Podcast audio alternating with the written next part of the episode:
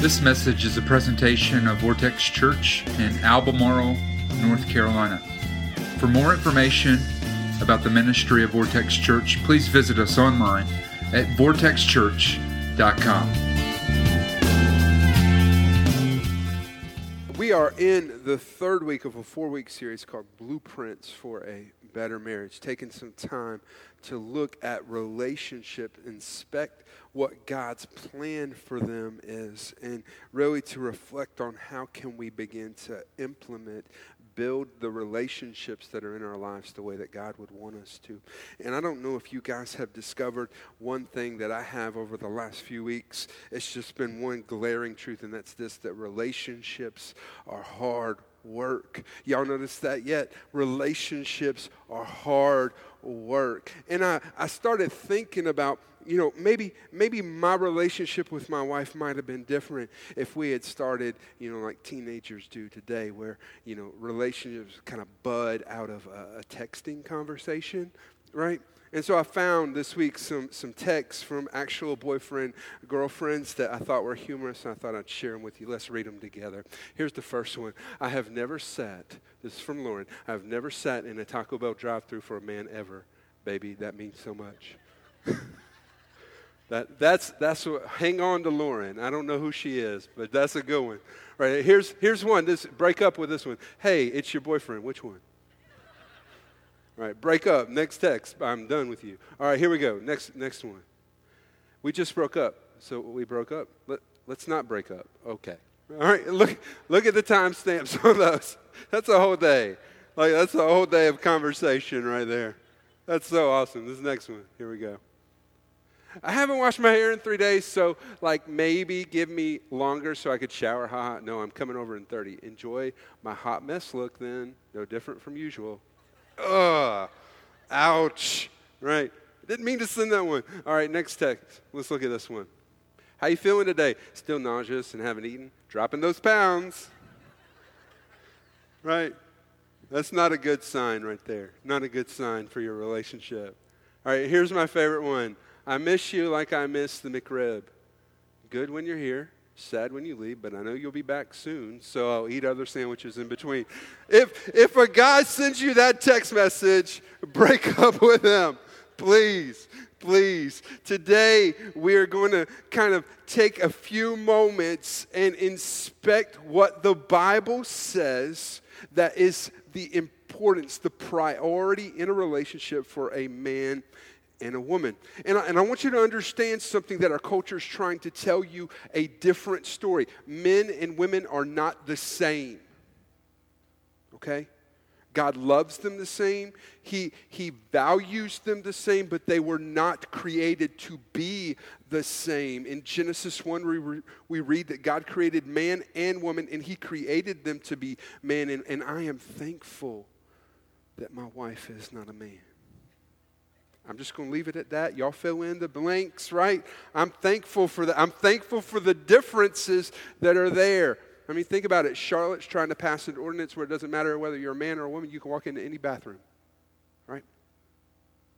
I mean, we live, we live in a world that has doubt. So I thought I would tell you a story to help you understand how different men and women are. Let's go back several hundred years. I'm going to talk about Daniel Boone. Do you know who Daniel Boone was? Daniel Boone was an explorer. He explored throughout the, the Appalachian Mountains into Tennessee through to the uh, Mississippi River. Uh, think about Daniel Boone. One morning, Daniel Boone wakes up, looks around the house, nothing to eat.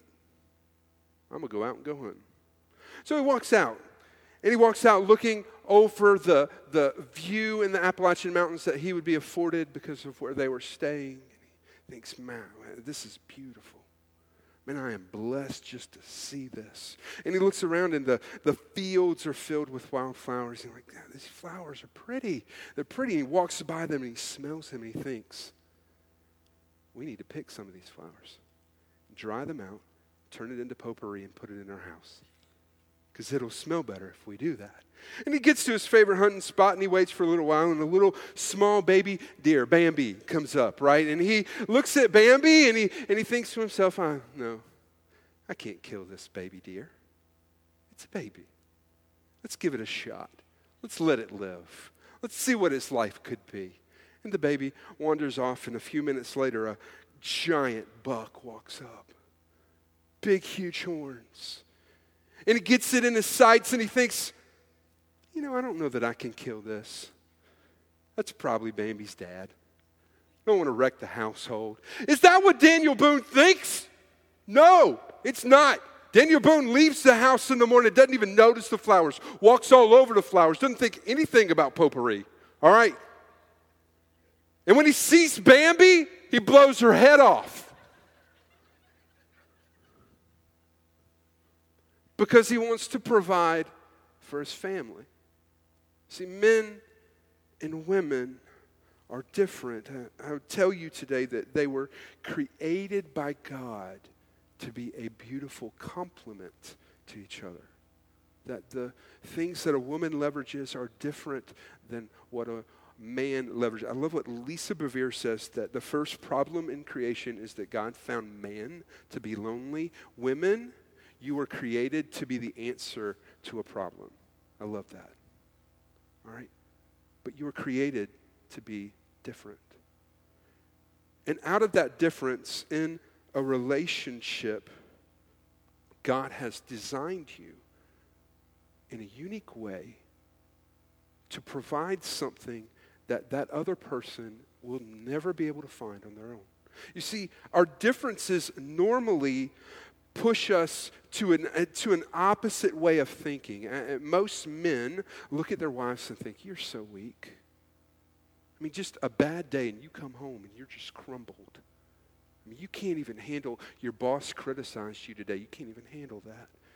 And all you women look at your husbands and think, y'all ain't nothing but a bunch of perverts, right? right? Y'all, y'all think that out of the differences that are there, we, we leverage those differences to think, eh, you know, that's how we brand them and, and, and create a weakness. But I, I, want, I want to point out today that, that the differences are there, are, are created by God, and that in the differences, God has given us an opportunity to do something that's remarkable, and that's to meet a need that maybe we can only meet. Was thinking about this, and there's a great story. It's a husband and a wife, and the husband had been getting sick, and he, he, his health had been going down, and he had had a bu- bunch of blood work, and um, they, they were in the doctor's office to receive the, the kind of test results. And the doctor, as, as they were going through the numbers, dismissed the husband and said, You know, I, I need to talk to your wife specifically. He, after the husband had left, he, he said to the wife, we, we have a treatment plan. We feel like we can, we, we can save your husband. But here's what we need we need you uh, to provide some, some exceptional meals for him. Whatever he wants to eat, he needs to eat a lot right now. So whatever he wants to eat, you make it. All right? No, no takeout, no none of that. You need to cook for him at home because we need to make sure he has good ingredients. We need you to cook a lot. If he even uh, hints that he wants something, we want you to cook it and cook the best that you can possibly cook. We want you to give him lots of attention. He's stressed. So, back rubs, massages, feet rubs, right? Help him get to sleep at night. We, we want you to, every time he wants to, we want you to make sure he gets to that evening, right? Right?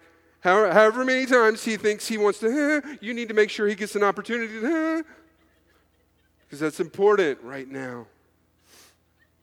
He needs a, he needs a, a physical outlet.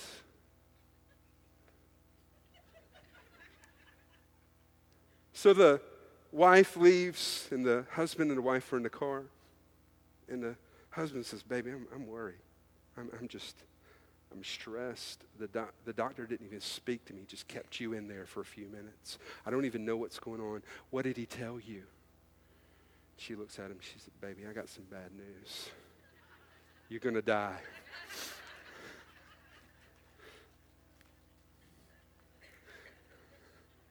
in a healthy relationship, this is the first thing in your notes. In a healthy relationship, we realize that only God can meet our deepest needs. In our first message, we looked at that, and we need to understand. Uh, look at, look at John. In, in the Gospel of John, um, in, in the what chapter is it? John 4, where Jesus meets the woman at the well. She's been married five times, she's in another relationship. And Jesus says, Hey, you need to understand that there, there's something that you want out of relationships that you're not getting. But if you'll drink from this well, you'll never go thirsty again. Right? It, it, relationships are, are phenomenal gifts from God, but they will never satisfy your deepest needs. Only God can do that. Number two, we need to realize that we are in a healthy relationship. We are willing because God has positioned us and has invited us to be used by God to meet the needs of other people. Let me just tell you this in your significant relationships, God has positioned you in a place where you uniquely can provide something for that person that nobody else can. And we need to embrace that. As a matter of fact, we need to run away from the, the type of identity in a relationship that says, I'm looking for someone who can meet my needs. How many of y'all really, if you're like taking applications for a relationship, when you look at like requirements, I need you to be able to meet my needs? Like, yeah, I'm not hiring you at all. Next candidate, right? Like, that's not inviting. It's not inviting for you, and it's not inviting for your spouse. Right? We need to be the kind of people that, because God has positioned us, He's equipped us, and He's called us, we choose to meet the needs of the people that we care about. And number three, in a healthy relationship, we need to come to the place where what's important to the people we love is important to us. That means that we're laying down our perspective, laying down our identity, laying down what we think is important, and listening to them to find out what is important to them. And what's important to them, we choose to value.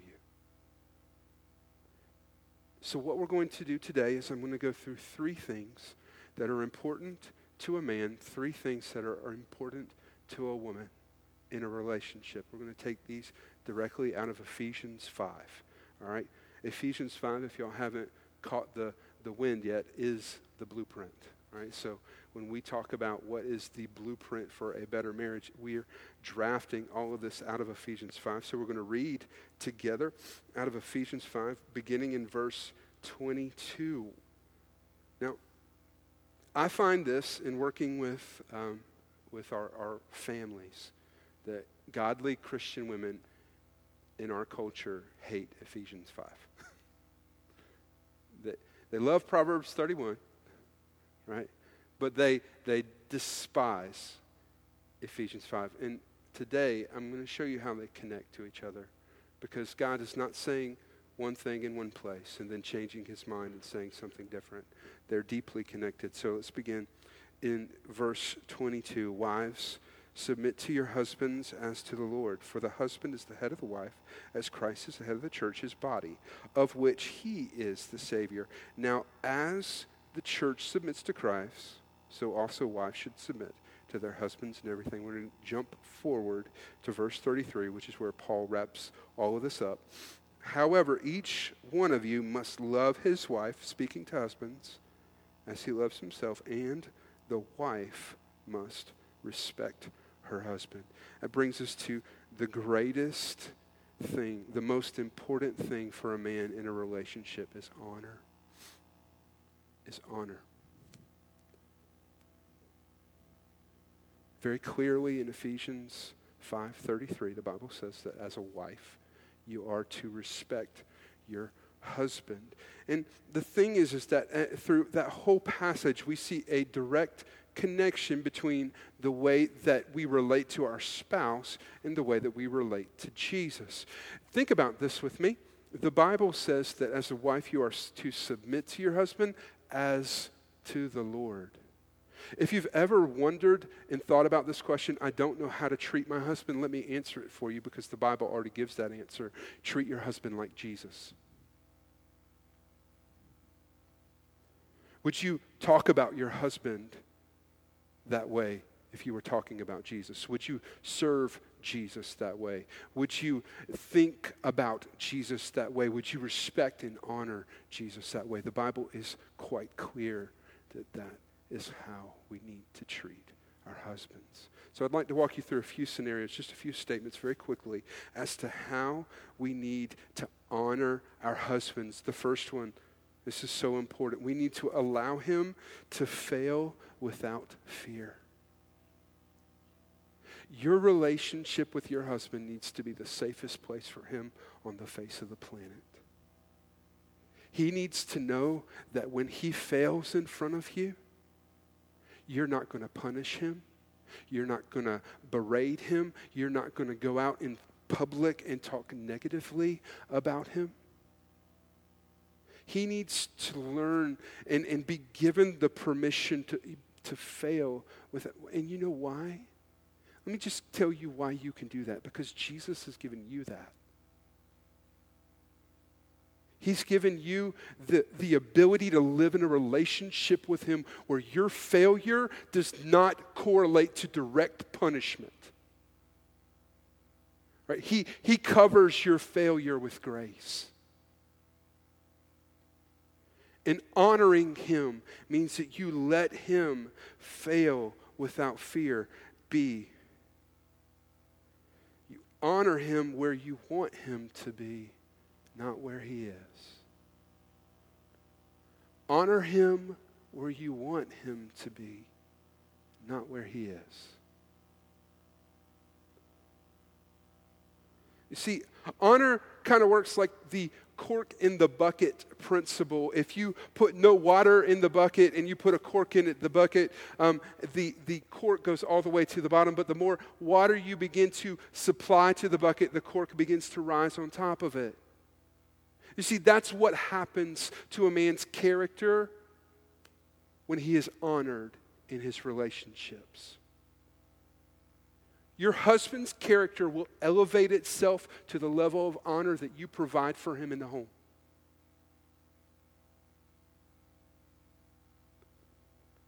Think about Proverbs 21. Proverbs 31 23. Proverbs 31 23 says that of the noble wife, her husband's character is known throughout the city.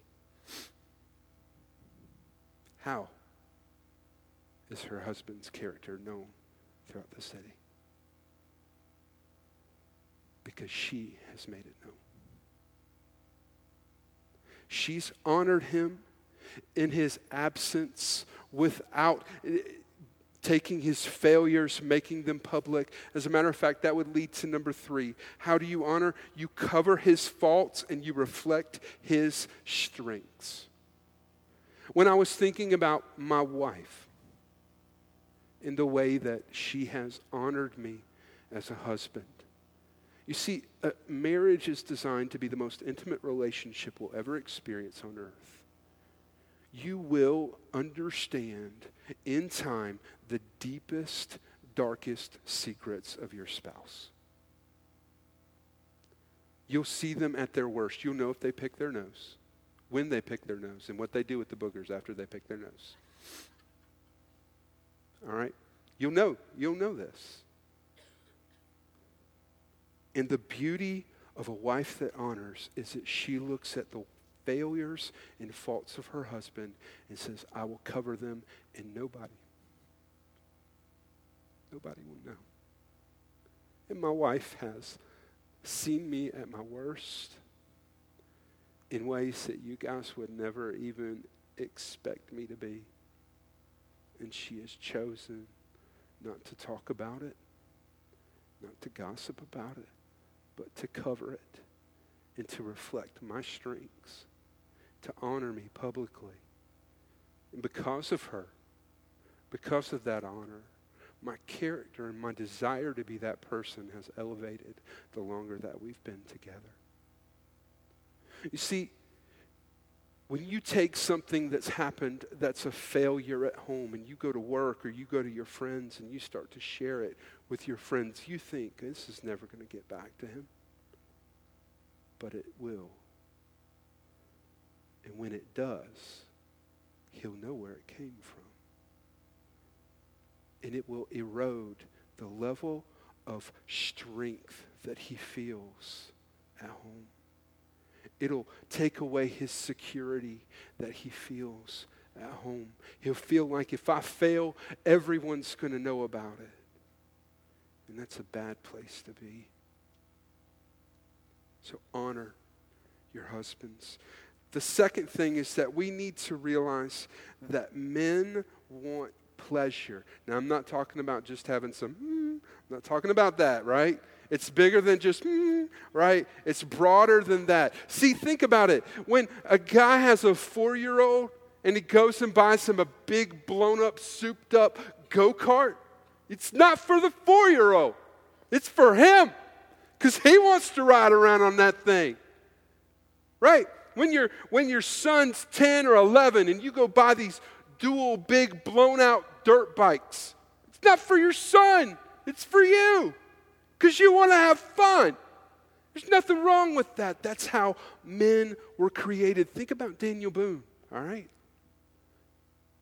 What made Daniel Boone go back home after he blew Bambi's head off?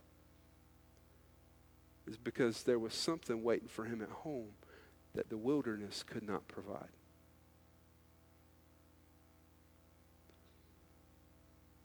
Men need pleasure. I, I, want you to understand that we live in a culture that has made it okay for wives to deny their husbands pleasure. Th- that is not okay. Not, not okay in any of that. Okay, it, even if we just focus on, on the desire to have sex. Okay, the Bible is very clear. The Apostle Paul's writings say that as a man and a woman, you should never do that unless you both have agreed on it and you set a short amount of time to do that with. But we live in a culture that wants to use that as a weapon, and it's not a weapon. It kills. Because here's what's going to happen if your husband doesn't get pleasure at home, he will find it somewhere else. Let me give you the typical trajectory of how this goes. It's typically a husband who starts to lose pleasure at home will start to look for it in sports. They will go to uh, traveling softball teams, start playing golf, start becoming obsessive fans of certain sports teams. They're going to quickly find out that that does not work and so they'll move from sports to success. And success means that they're going to take time and devote it instead of to their family where they don't get pleasure, they're going to devote their time and energy and efforts to their job where they can be successful. And what inevitably ends up happening is that because they're not being provided pleasure at home, someone at their job, someone they connect to outside of the home will offer them that, and that will lead to sex. It, it, it is a dangerous thing to do because it's a, such a powerful thing when you choose to provide that.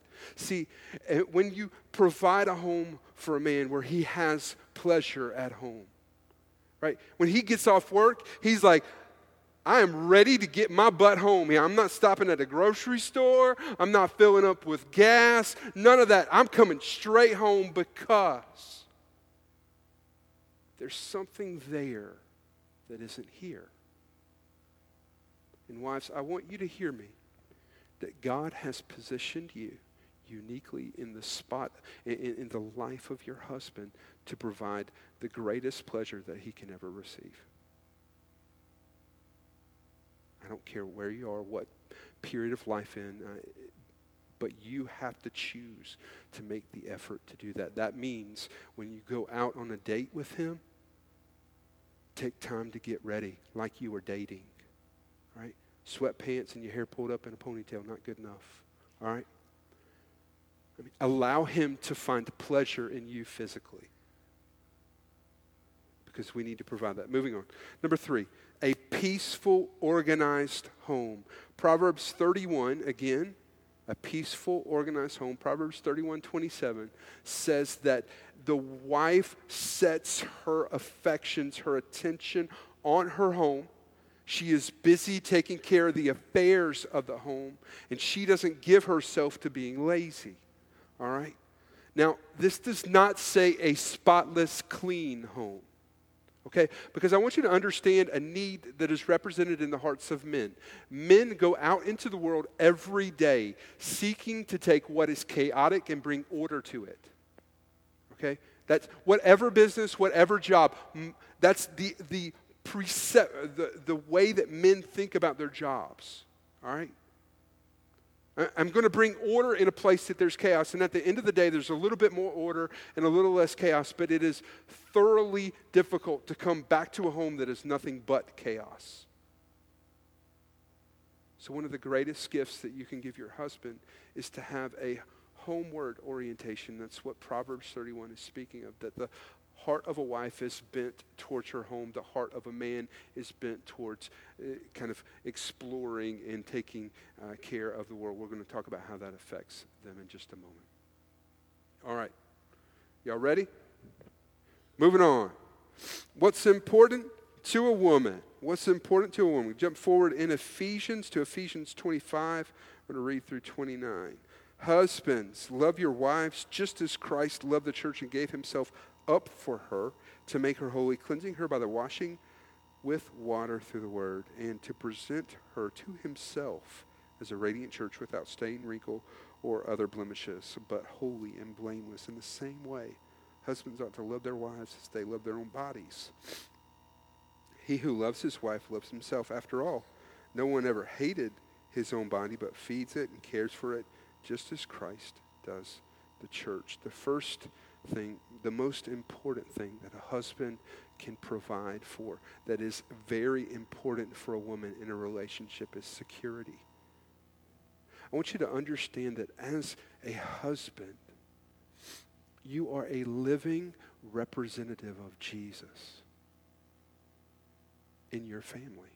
The, the Bible says that you are to love your wife like Christ loved the church. You are a living testimony of Jesus. And has Jesus ever threatened to walk out on us because we got it wrong in a moment?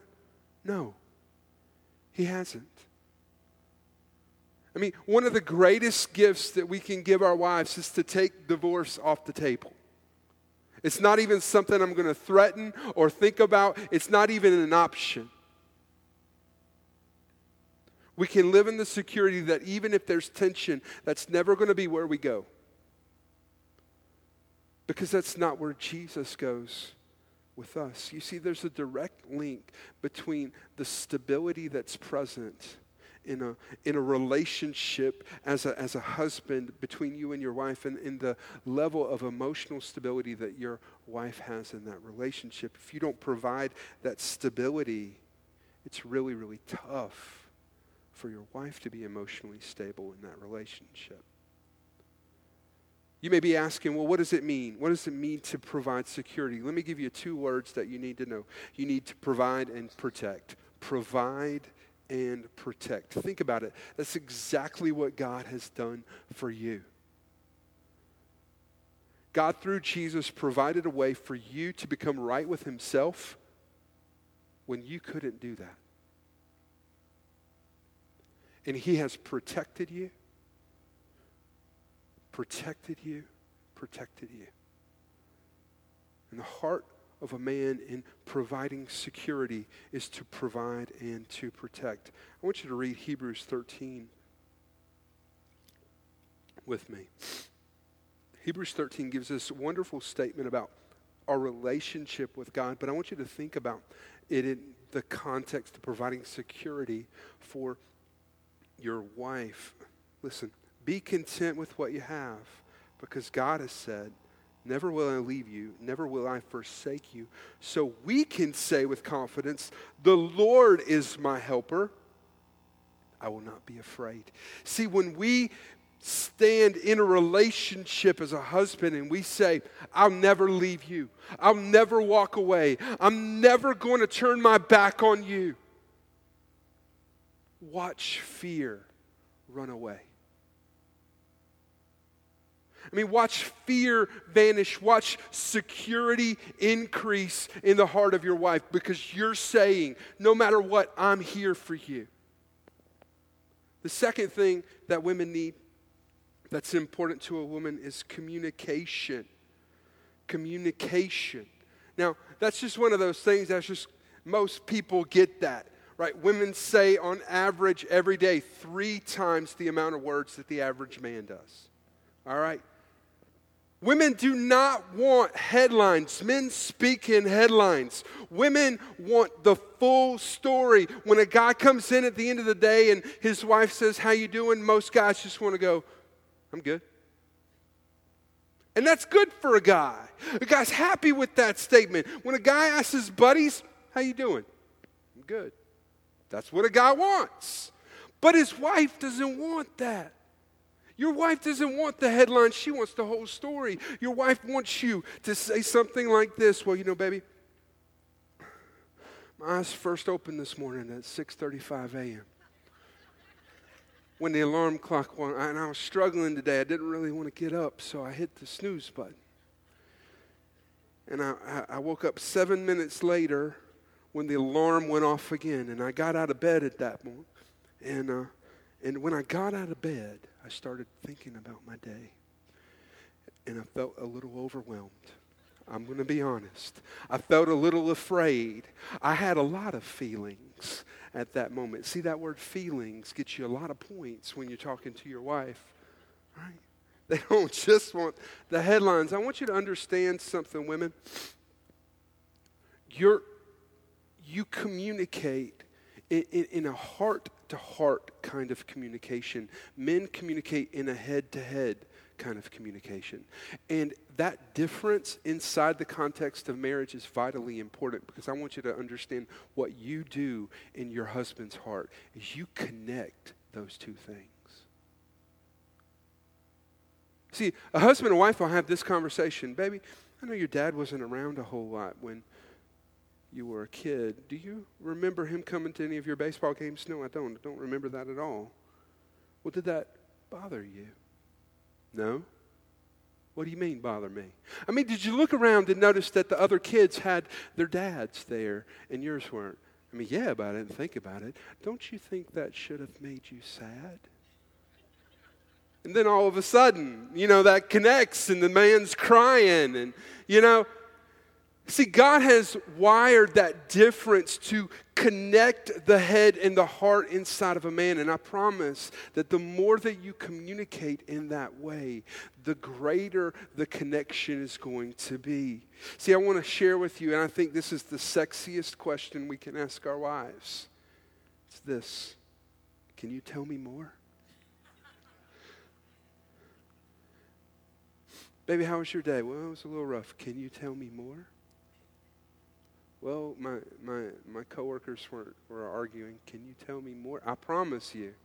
That's one of the sexiest questions you can ask. And the last thing that a woman needs that is important to a woman, and I think it's extremely important, is leadership. Okay? Listen, this is the greatest complaint we get right now, greatest complaint that we get in marriage counseling that my husband is not a leader. And this is directly co- connected to number one the level of security that a wife feels in her relationship with her husband. See, leadership is not always having the answer. Right? Jesus always has the answer.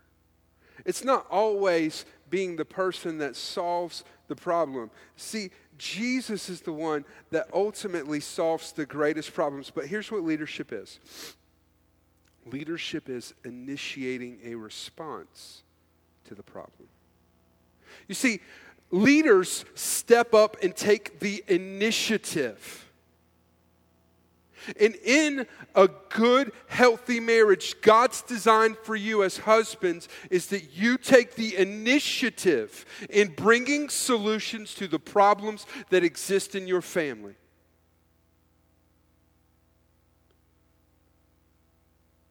This isn't in my notes, but somebody needs to hear this. In Genesis 1 and 2, uh, we, we read about Adam and Eve failing and sinning. Y'all listen to me. If you read that text closely, especially in the original text, you'll understand that Eve was probably standing right next to Adam when she sinned. Wasn't like she was off somewhere and Adam's over there. Adam was passive and did nothing about his wife sinning. And ultimately, who's responsible for it? He is. When you read the book of Romans, you never find Eve's name. It's we all sinned through Adam. We all failed through Adam. Sin entered the world through Adam because he was passive and he didn't take the initiative. See, leadership in a home is taking the initiative. I'm going to give you three things that we need to take the initiative in as men. Number one, we need to take the be the initiator with our children. Let me, let me just tell you something. If you're a father here, your, your wife does not want to have to beg you to spend time with your kids. She doesn't want to have to beg you to come out of your man cave and come in and actually spend some time with your kids. She doesn't want to have to ask you to come in and help when things are getting chaotic.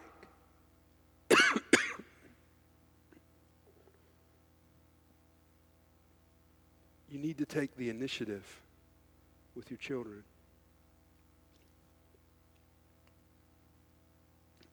The second one is romance. Let me give you this thought. In romance, in the context of a relationship, especially marriage, your wife wants you to be thinking about her first. When you ask her when it's date night, baby, where you want to go tonight? She already knows. She knows what she wants to do.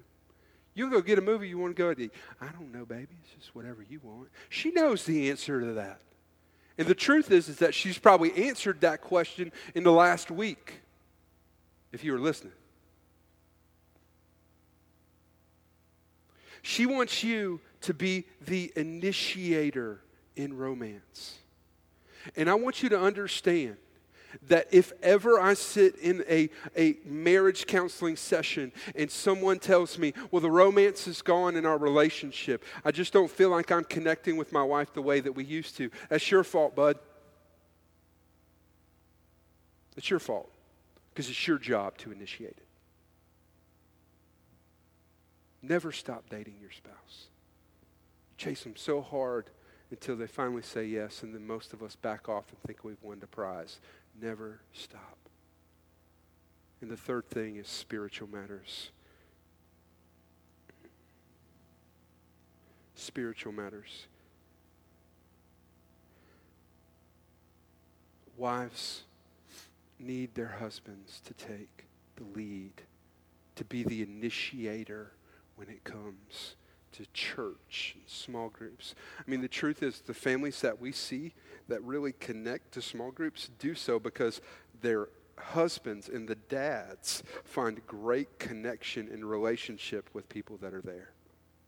I mean, there, there, is, there is a great uh, a great weight of, of responsibility when it comes to being the spiritual leader. I, am going to drop this stat on you. That uh, Barna did a study, uh, they study all these kind of church related statistics a few years ago. They found that if a wife came to know Jesus for the first person in a family unit, about 80 plus percent, 82, 83 percent of the time, the whole family would come to know Jesus. But when the husband came to know Jesus first, 97 percent of the time, the whole family gave their lives to Jesus. There is a great responsibility to be the initiator in your family spiritually. That means praying, reading the Bible, asking questions. You need to be the leader. And some of y'all might say, well, my wife's not going to follow me. My wife's not going to follow no matter what I try to do. Let me just ask you this question You going anywhere? She's not following you, but where are you going? Are you going somewhere that they can follow? If not, then you need to adjust where you're going. And some of y'all, maybe wives, you're sitting in here going, man, that's not my husband. He's not there right now. I had to give this advice to a good friend this past week. I'm going to give it to you. As a wife, be quiet and pray. See, as long as God sees you trying to manipulate that situation, trying to be the one that's in control, trying to be the one that shames and, and trying to be the one that, that encourages and, and, and pushes and yells and prods. As long as he see you doing that, he's just going to back off. Hey, you got it under control, don't you? And you don't have it under control because it's not going to work out real well. Be quiet. Trust Jesus and pray. And you know why you can do that? Because Jesus knows what you need. Jesus knows what you need. He's known what you need. It's no surprise. See, thousands of years before you were ever even a glimmer of hope on the face of this planet, He already knew that one day you were going to fail Him. One day you were not going to be the person that He was designing you to be. You weren't going to live up to His standard. And look at what God did for you. Romans 5 8. God demonstrated his love for us in this that while we were still sinners, Christ died for us. While we were still sinners, Christ died for us. God demonstrated his love. Let's stop resting in love that is sentiment. Let's stop being people who say, the way that I'm loved in this relationship is by what you do. And let's start demonstrating our love. Let's be just like Jesus and say, if I'm going to be a loving, faithful husband, if I'm going to be a loving, faithful wife, I'm going to demonstrate my love by meeting the needs that you have that I can meet. Because that's exactly who Jesus has been for you. Let's pray. God, thank you for this moment. God, thank you for the reminder that you have met our needs. God, you have satisfied our desires. God, you have provided for us what we could not provide for ourselves. And some of us in here have been looking to our relationships, our spouses, to provide things that they could never provide. But you, God, you can. And so today, God, by your grace and mercy, we look to you and we ask you to be the answer to our deepest needs for those of us that are in here that are in the middle of, of broken relationships, God. I ask you to give uh, courage, to give strength. God, that you would come and heal marriages, that you would shift perspectives from what I'm getting to what I can give, because that's who you've been to us. And God, for those of us that have never experienced the love that you have for us. Let this be a moment where by your grace we do. So, with nobody looking around, let me ask everybody in this room a question. Today, maybe for the first time today, you realize that God met your deepest needs before you ever even knew they existed. And all you need to do is to enter into a relationship with Him. To say, God, I've got it wrong, but I want to get it right, and I want to get it right with you. If you're willing to do that today, Jesus will step into your life, become the center of your everything. He will transform your relationships, He'll transform your life. But it all starts with a decision to say, God, I was wrong, and you're right. If you're here today and you want to say that, would you? I'm not going to ask you to do anything else, but would you raise your hand right now? That's me.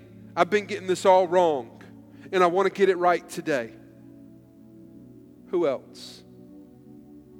I've been getting it wrong, but I want to get it right. So, God, for those that are here today who say, God, we've got it got it all wrong. God, come in and heal their lives, come and heal their relationships.